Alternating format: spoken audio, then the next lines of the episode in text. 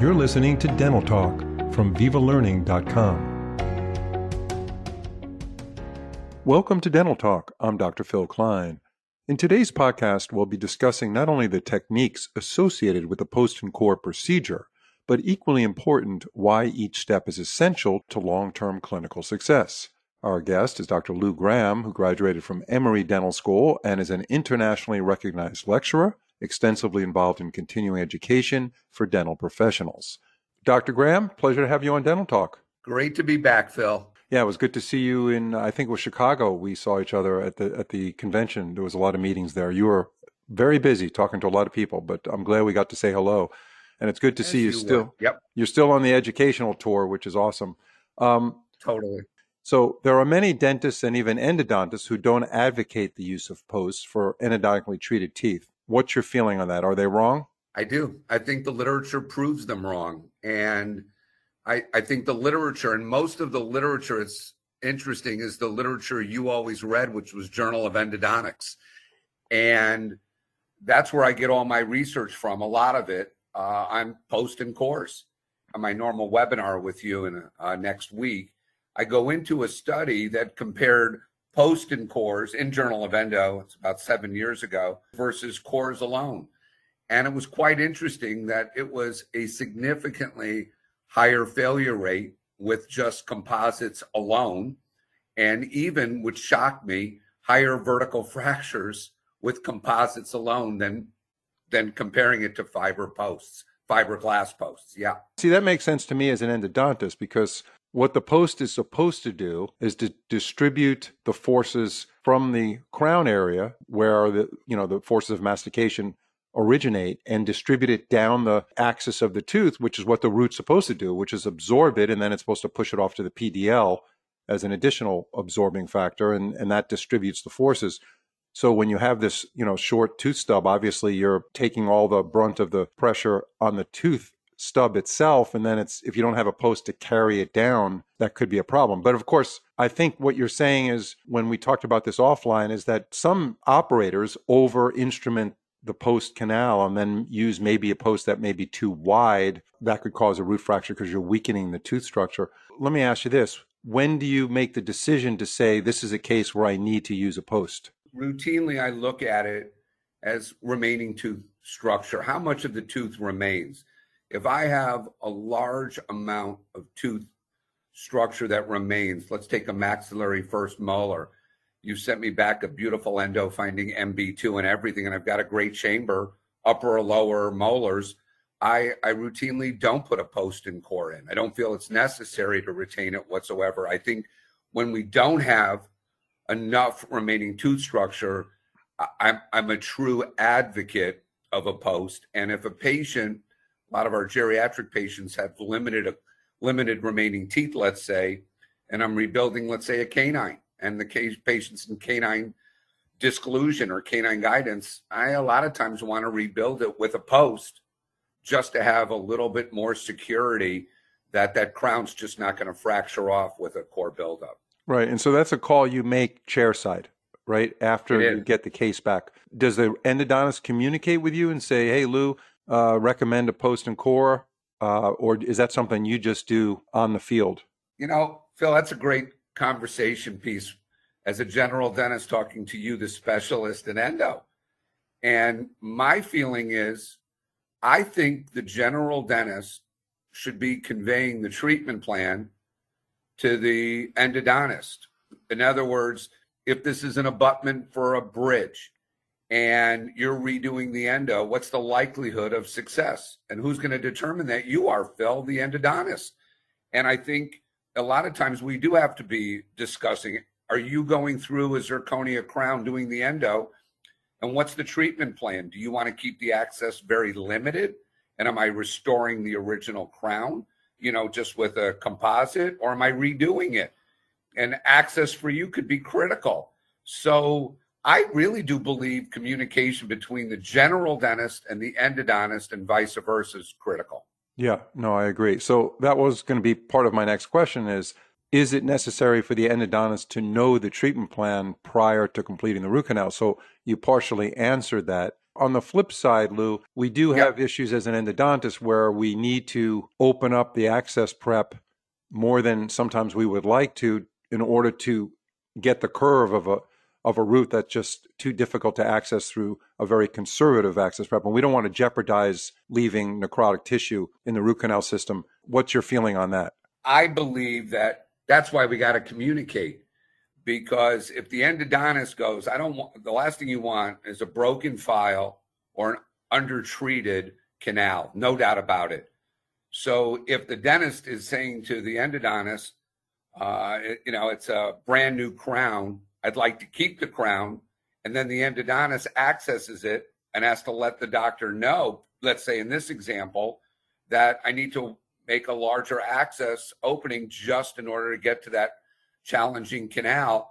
Then at least the dentist is prepared to discuss that with the patient when the patient comes back. Because no matter what, Phil, if the endodontist can't do an A job, it's a guarded outcome. So I think the endodontist is critical to that discussion. When would that discussion take place, though, if the endodontist is seeing that patient in their chair? They're not. You're busy with the patient. They're not going to call right. you in the middle of their patient.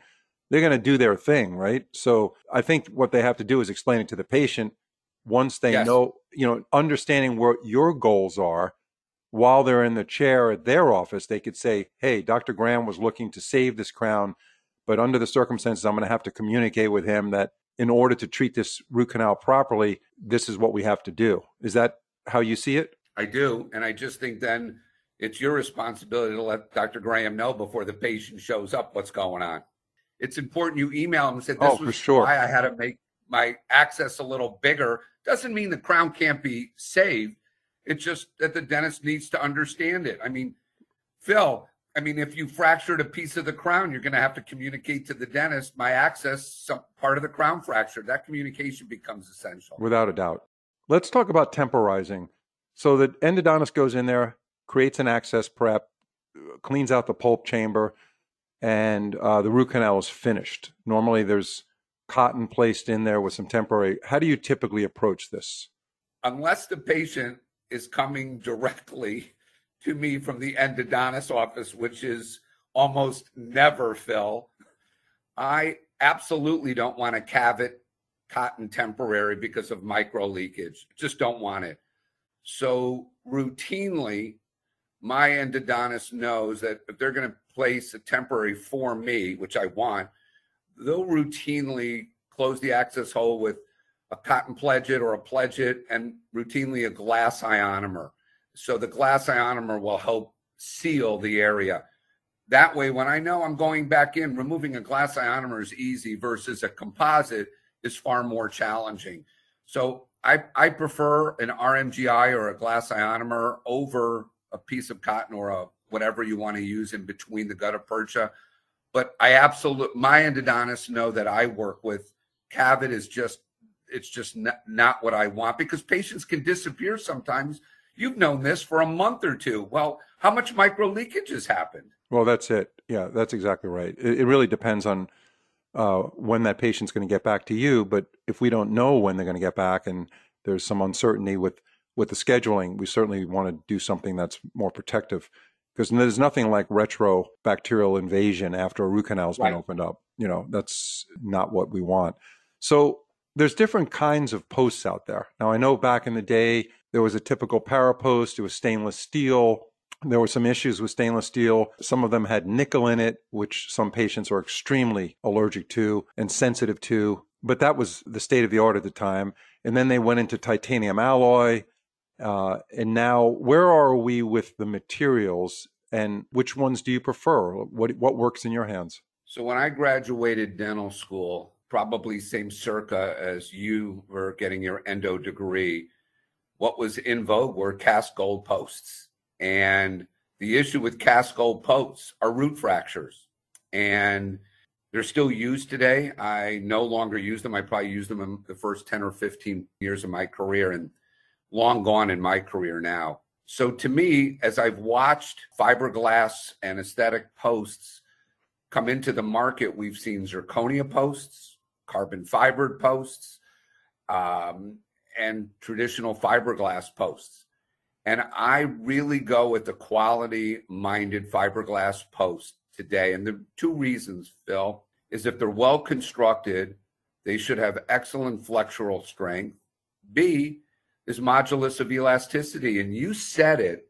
You were magic, Phil, when you said it. The tooth's got to handle the stresses. The root, which is already compromised, has got to handle the stresses and pass it to the PDL. And there's nothing better than a than literally a glass fiber post. So the modulus of elasticity of dentin that closely associates itself with the glass fiber posts. They've created it where it's very close. Exactly. The, the number's around 20 MPa for dentin. And the goal of a glass fiber post, a well constructed one, should be around anywhere from 18 to 22 in that range to mimic dentin. Yes. Right. It's megapascals. Yeah. So, yeah, megapascals. Yeah. Right. So, tell us about the system that you use. You can name products if you feel uh, you want to, and the technique that's that's important because we talked about some posts that are very technique sensitive, and when you get to systems that are too technique sensitive, we all know what happens, right? There's more room for error.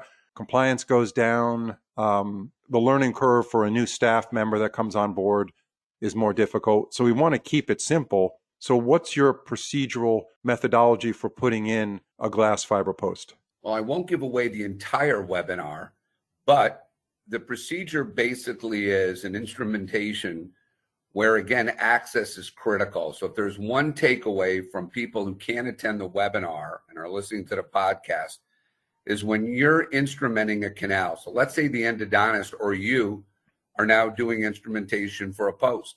You cannot let your orifice or your access opening guide your files. You must let the canal, you must work with the canal. And if the orifice is just too limiting and now it's guiding your burrs as you go deeper, that's where you really risk Phil perforation. So I, I believe orifice has to be enlarged enough so that you have full visibility when you're removing excess gutta percha. So if the endodontist hasn't done that for you, and or you're recleansing the area let's just call it with gates glidden's initially and then the ultimately you go to the reamers that come with these kits a size 2 reamer goes with a size 2 canal uh, a size 2 fiberglass post so the way i do it i use my gates glidden's to create my initial removal of my gutta percha and then i just use a zero reamer a one reamer a two reamer and just go categorically up as I do it. I use electric, so I'm usually using around 10,000 RPMs. So that's how I really create the initial shape. And depending on length, I don't want to go too lengthy because I don't want to remove that final apical five millimeters, but I don't want to go too short. So you kind of have to look at the level of the bone. I want to be easily four or five millimeters, if possible, below the bone so I can flex with the the bone and the PDL, and you know that. Right. So all of that goes into it. I'm not overcomplicating it. I'm just going. This is how I determine my depth. Right. And, and, you want to leave a minimum yeah. a minimum of five millimeters of gutta percha yeah.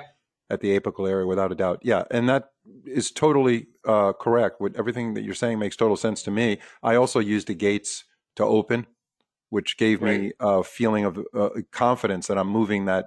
Uh, I'm moving in the direction of where I want the subsequent drills to go because I don't want to right. push dentin out of the way. That's not part of the the actual canal space that that obviously, well, in my case, I created, but in your case, the specialist created. What's the biggest misconception of restoring a single rooted tooth? The literature shows the biggest misconception is that these single rooted teeth are not circular. The canals are not circular. They're far more oval. And as you know, they have all these little nuances with each canal with little finger like extensions. So to think that you can take a drill, use a Gates Glidden and a reamer, and a file is going to, I mean, and a post is going to fit right down perfectly. I'd say that's the biggest misconception of it. And so canals are routinely just not round. And the clinician has to understand that. And then that leads to how to prepare how to cleanse, and how to really sufficiently place a long-term lasting post. Yeah, no, that's a great point. And and that point that you just made corroborates the thought that a post should not be tightly fitting. It should be gently placed into the canal, like you mentioned. The gap that exists because of the shape of the actual shape of the canal versus being circular, we know the post is circular, but the canal is more oval. That gap is filled with adhesive cement, which is good. Back in the day, we used to think that a post has to tightly fit. And that's why active posts, like screw in posts, in my opinion, are so dangerous because they actually engage the dentin, which is what we don't want. We want the cement to uh, act as that buffer that takes the force to the root to the PDL. Can you make a recommendation on a system that you're currently using? So I think there are some great classical systems out there. So one of them is the Rebilda system by Voco. Another is the Whale system. Another system we're working with is the Dentatus system. These are three classically excellent systems to use. And in my course, I'll, I'll dive into two of them. We'll talk about why a tapered post more than a para post. I think tapers are, for me, a far more conservative way of doing this. And Phil, I'm so excited to do this on your channel because I'm going to show how to place multiple posts in a large canal and rebuild the tooth. And we'll talk about cores with cement versus cores with core buildup material. There's so much we're going to cover in our hour together. Yeah. And that webinar that Dr. Graham is talking about is scheduled for Monday, April 10th at 7 p.m. Eastern Time. Is that correct, Dr. Graham? I believe so. That's correct. Yeah. So that's Monday, April 10th, 7 p.m. Eastern, 4 p.m. Pacific. The name of it is Do You Hear Your Patient's Tooth Saying, Save Me? Wow, that's a cool name. That was that was your idea or your producer? I don't have a producer. I'm not that big, Phil. I know. Just just a little joke. All right. No producer. We got that right. But you are a great educator, but you don't have, you need a producer. So it's do you hear your patients too saying save me? Don't miss it. Scheduled for Monday, April 10th, which is only a few days from now at 7 p.m. Eastern Time, 4 p.m. Pacific on vivalearning.com. And if you're listening to this podcast after April 10th and you missed the live webinar, you'll always be able to get the on demand version on vivalearning.com. Just look up Graham G R A H A M, and you'll find the webinar. Dr. Graham, great to hear from you again. Looking forward to the webinar, and uh, we'll talk to you soon. Cheers. Thank you.